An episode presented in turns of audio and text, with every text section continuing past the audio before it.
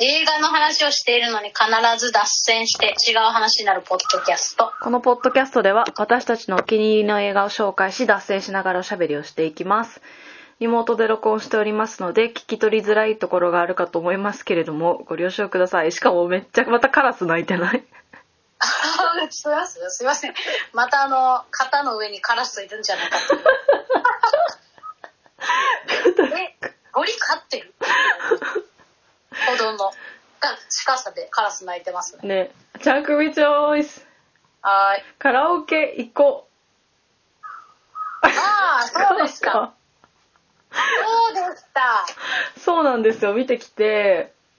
とても良かったので、ご紹あ介よ、かったんだめちゃくちゃ良かったわ。えちょっとー、こう原作好きなのに実写良かったパティーンそう。まあ、その理由もね、後で話すんだけど、うんまず、あの、ストーリーから言うね、公式サイトの。うま、歌が上手くなるコツを教えてくれへんう歌が上手くなりたいヤクザの男がレッスンを頼んだのは真面目だけど毒舌な中学生。合唱部部長の岡里美はヤクザの成田教授にとく突然カラオケに誘われ歌のレッスンを頼まれる。首のカラオケ大会で最下位になった者に待ち受ける恐怖を回避するため何が何でも上達しなければならないというのだ教授の勝負曲は x ジャパンの「紅」里美は、えー教授に嫌々ながらも歌唱指導を行うのだがいつしか二人の関係には変化が里美の運命やいかにそして教授は最下位を逃れることができるのかっていう話であ全然知らないでしょ中身知らないあの全くこの教授っていうとこあのまあの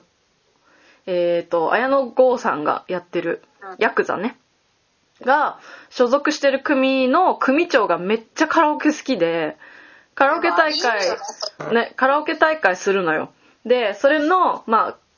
なんていうの最下位になった人にはあのー組長の作画で 手腕にあのイラストの入れ墨入れられるっていうしかもそのその人最下位になった人の嫌いなものを聞いて嫌いなものを書くんだけどマジあの 絵のセンスが終わってるからなんか化け物みたいになるんだよね罰ゲームお茶目だけどその発想がしかもヤクザなのに罰ゲームがおた茶だ目ヤクザだなと思ったのがその墨入れるのは入れるの自体もう一発書きみたいな感じで組長が入れんのよもう要は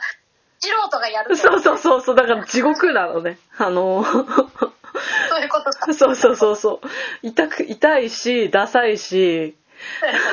嫌いなものだしそうそう一そう生一生残るしねそうでなんかいつも最下位の常連みたいな先輩がいたんだけどなんかおじさんがいてねでもその人なんか請け負ってくれてたんだってそれをけどそうですよこ今年は今年はなんか急に本気出し始めて音楽教室に通い始めちゃったのおじさんが でやばい今回は最下位になるかもしれないって焦りでまあレッスンを頼むっていう話えー、面白いたまたま通りかかったところで合唱コンクールやっててそこでいいなと思っったその学校の部長だったのがさとみくんっていうてえー、でそうそうそうで2人でこうカラオケレッスンしていく中でもう最初はさヤクザのさ、まあ、おじさん、まあ、中学生からしたらおじさんだよねおじさんとさそのなんていう真面目な 合唱部部長だから全然噛み合わなかったんだけどだんだんなんかこの友情芽生えてきてえーこう掛け合いが良くなってくんだよねっていうあーもうこれ番組のめちゃめちゃ好きなやつめちゃめちゃ好きなやつあいいものみたいなそうそ最うそう初仲悪いんだけどみたいなそうそううそう。もう、なんかあれだよね。グリーンブックで見たやつや、みたいな。ああそうだね全然違うあのもの同士がわ理解し合っていく過程を流そうそうそれさせてもらう。ううん。パーティーねそう。で、原作はさ、まあそもそもギャグ漫画だから、ああそうギかャグが満載なんだでよもあれね。絵絵が全然ギャグ漫画じゃないよねそ少う女漫画かと思った絵はね、結構ね、ホラー漫画みたいなの。あれ中身あそうそうそうなんだ表紙だけ見たら少女漫画かと思ったちょっとさ梅津イズムを感じるぐらいホラー漫画っぽいんだけど和山山さんそうそうそう。そうなんだよ。で、めちゃくちゃ良かった。なんかね、原作はその2人の関係性が変わっていくことにフォーカスされて描かれてるんだけど、うんあとね、映画は、この、里美くんの青春なんか、あ合唱部部長で、ただその、最後のコンクール前、さ最後のコンクールとその自分の声変わりが重なっちゃうんだよね。ーで、うまくく声が出ないところで、ソロを頼まれてて、でどうすんのみたいなところとかこう学校でのやりこ取のりとこのかいエピソードは原作にないのやあるんだけどもっと深掘りされてたああなるほどそえ面白いじゃあさあれだね原作ではうさ、んあのと原作を読んでた人もさ、うん違うところにフォーカスしてくれてるがゆえにさ、うん楽しみ方もちょっと変わあっていいねそうそうそうあなんかこの見てた裏でこういうことあったんだなとかさ、うんその保管される感じもいいしうんうんそのでもちゃんと成功成功パティーンじゃんね原作をなんかリスペクトしてるっていうかめっちゃ読み込んで作ったんだろうなっていう感覚があるからなんか嫌な多感分ファンだね ね、ファンじゃないと作れん。だってそもそもこれ綾野剛がファンなんだよね。あそうなんだそうそう。もう原作をなんかインスタとかに上げてて、超面白いみたいな感じで。そうそう。そっからね、この教授っていう、ちょっとね、いや全然できるじゃんね全然できる役じゃんね綾野剛がただね、めっちゃ見見た目が違うのよ。その原作の教授と綾野剛が。だからどうすんだろうと思って、けどそのままやったの。特別になんか、その髪型変えるとか、うん何もせずに。けどうん教授だったのよ。あちなみに、うん有楽ョンの東黒弟も、うんあの髪型まあ若干変えてましたけどあれは、うんあのまたそのアニメの実アニメ漫画と実写化だからさ、うんあれだけどでもほぼ綾野剛だったよ何も変えずに、えー、もうそれで行くんだかからなんなか。そういう人なんだろうね綾う野剛って多分ん。あのも自分がそのポリシーっていうかなんかわかんないけう、ど、うん。できるだけお世話するけど基本は自分で行きますみたいなはいはいいはい。そう、それで、めちゃくちゃ良かった。なんかね、この、教授っていうキャラクターが独特で、なんか、うんさらっとしてるんだけど、妙に距離感近かったりさ、慣れ慣れしいともちょっと違うんだけど、多分あれじゃないのあのコミュニケーションちょっと苦手なんじゃないのあのヤクザだしいや、そういうわけでもないんだよね。あ、逆に、ヤクザなのに、なんか、フランクすぎだから逆に怖いみたいな。っていうかさちょっと申し訳ないんだけど世の中のさあの実在するヤクザに会ったことないから分かんない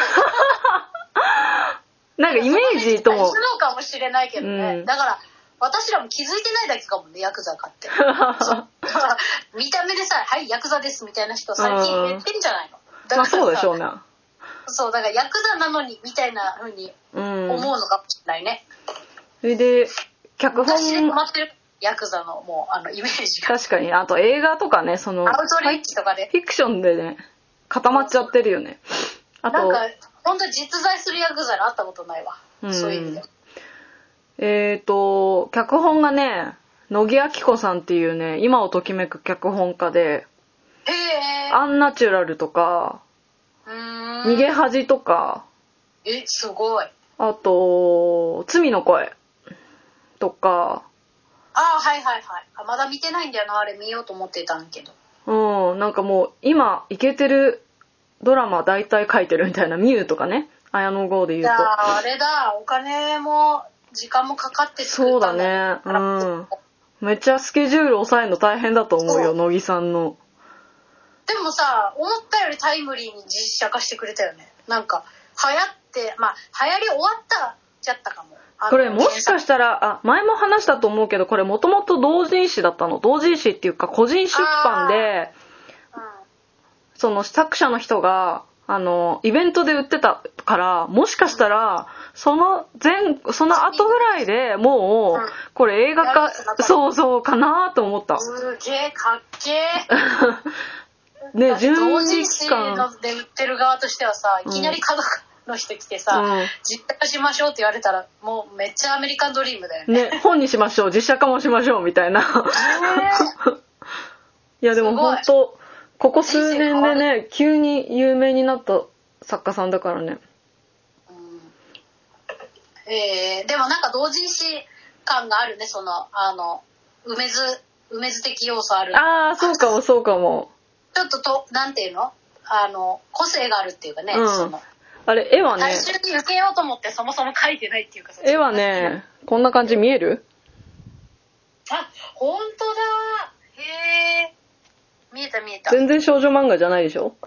うんまあでも目の感じとかはさ若干少女漫画で、うんそのタッチがさ梅図感あるねあの梅図感黒の 変えちゃったそうそうそんな感じでめちゃくちゃ面白かったわ、原作の話をちゃんくみがしてた時からさうん面白そうだなとは思ってたんだけど、全然読めてなかったわうんぜひ読んでほしい2巻ぐらいだっけ 2, 巻いやぐらいなの一冊完結あ一巻ただだから読みたいと思ったんだよざ続編も全然なんていうのその後みたいな感じの続編も今やってるけどなんていうのうん完全に繋がってるわけじゃないじゃあもう本当に1巻だけ読めばいいのねそだったら本当ハードル低いねううんぜひぜひだよあのヤクザの人たちのやりとりとかも面白いから だからねあのねだってさもう配役がやばいじゃんそもそも橋本潤大好きすぎるなんだっけあの人あの組長が北村一輝で超変なやつあの芸人 のあチャンチャンス大城さんあそうそうそうチャンス大城のさ、うん写真が出てきただけでさそうだやべそうえだ実写化にチャンス大城を配役することがさ、やべえよあだとってあれ湘チャ南ンのス大城以外の何者でもないん だからあの湘南の風のめっちゃいかつい人も出てるあ見た目でキャスティング してる歌がうまいからねでもわざ歌がうとまいからわざと下手に歌わないといけないんだよねそのあそれはもう上手い人しかできないやつだあそれもあれだあの時に話したよねあのえっ、とあのドラマえっ、と また名前忘れちゃったあえっとなんとかあブラッシュアップライフあそうそうそうはいはいはいはブラッシいュアップライフでそうさそうそいいいや染谷くんがさ、ううんあの染歌が染谷くんねうまいからあ染谷くんが歌がうまいからできるみたいなう話、ん絶妙な下手さみたいそのな後ね見たの私あ本当にブラッシュアップライうフ、んうんよ4話ぐらいまでうんうんあ面白かっためちゃめちゃ面白かったしこれもうバカリズムのコントじゃと思ったそうだね全部さあでも多分4話以降急に話が動いてうん、なんか結構でっかいドラマになってくんだよねそこまで はそう4話ぐらいまではずっとコントよそうだよねコントめっちゃコント見せられてると思ってたすげえすげえ人のあで水川あさみが出てくるところで一回ちょっと時間がなくてやめてるあそう水川あさみが出てきてからがなんか伏線回収バーって始まってそうなんだそう、そのコントだと思ってたのが、実は、あのやりとり伏線だったんだ、みたいな感じになってくんだよね。面白そうやっぱバカリズムやっぱバカリズムのネタはさ やっぱ、うんああいう風に見ると全然こうあの普通に面白いことやってんだろうねあの人ねと思って、ね普通のにに人間の人生に 関わることをネタにしてる人なんだなと思ったそう、なんか、フィクションじゃないっていうか、結構ドキュメンタリーチックっていうそうそうか、そう自分自分が経験してきたこととか人に聞いたこととかをさ普通にねコントに入れてるタイプだから、うんそ本当に脚本家向いてるよね、そういううんあごめんなさい本当途中であのブラッシュアップライフの話になっいや、いいですけ歌がど。上手い人が配役されて下手に歌うっていう話の、そう、でもだから、邦画もさ、その日本のドラマも全然捨てたもんじゃないよねっていう。いやーすごいねカラオケ行こうん、よかったうですなんわ。かまたなんか売れてるから綾野剛でもキャスティングしたのかなとかってちょっとさ思ってたけど全然違ったね本人が好きなんだねそうそう、もう多分最初から希望してたと思うよ。映画化するならやりたいみたいな。すごい、うん。じゃああとみそんの、なが、うんそのプラスのエナジーをこうさ作品作りにうんうん入。れてる感じが、その視聴者に伝わってるいい作品ってことね、うん、で主人公の斎藤淳君っていう子がねあなんか見たことない子だったねそうオーディションで勝ち取ったんだけどめっちゃ良かったよこれなんだろうあのあ昔の神木くんみたいな感じ ああそうかもあのなんだっけ霧島。いや、部活やああはいはいはいそのはい時のスタジオをすごい、もうパッと見想起したんだけど、あのあってるかな。あの神木くん好きだったわもっとねなんかね初々しいっていうかえー、なこ慣れてない感じでもあんそこが良かっまねたんだ。そだんってさ、いきなり、 いきなりさ、ヤクザに話しかけられる中学生の役だったら、初々しい方が絶対いいよね。そうだねどう考えてもさ、変なシチュエーションじゃん。うん2022年しかからしか出てないから本当にす新人というかじゃあ、撮影始まるちょった時に本当に、あの、出現した。そうかも。うんうんうんそうだ 大ね体2年後ぐらいとかだもんね、うんああいうのね。とても良かったですあの主人公にも注目して見ていただきたいですはい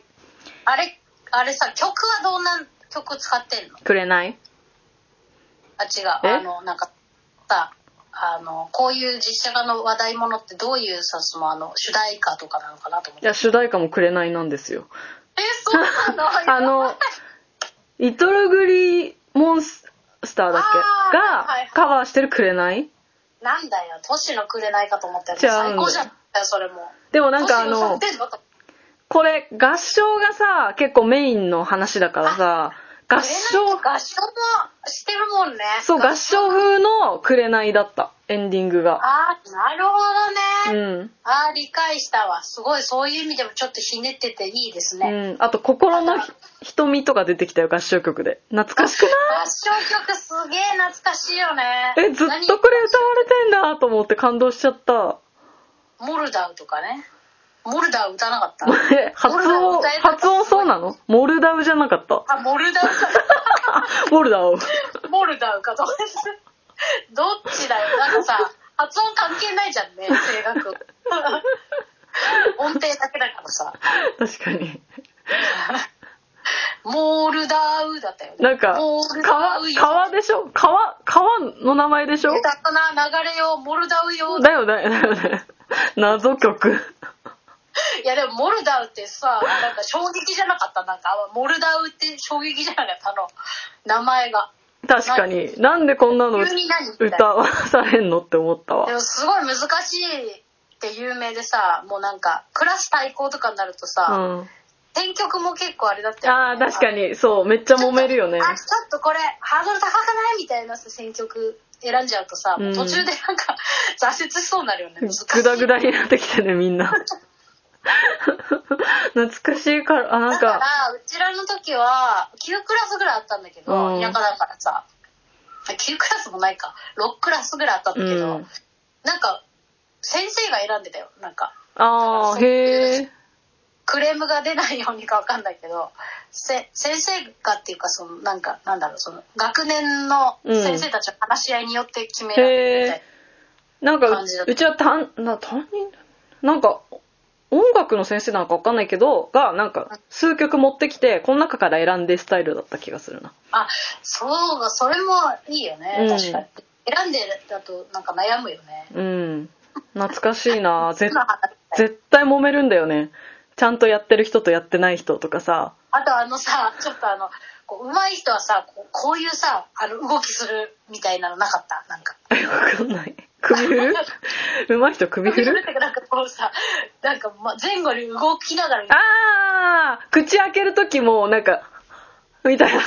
首を首ごと口だけじゃなくて目も開けるみたいな。あれだよね頭のてっぺんから声出さないといけないからあ、そうそうそう。あの、広瀬香美が、広瀬香美先生が言ってねるねやつです。ね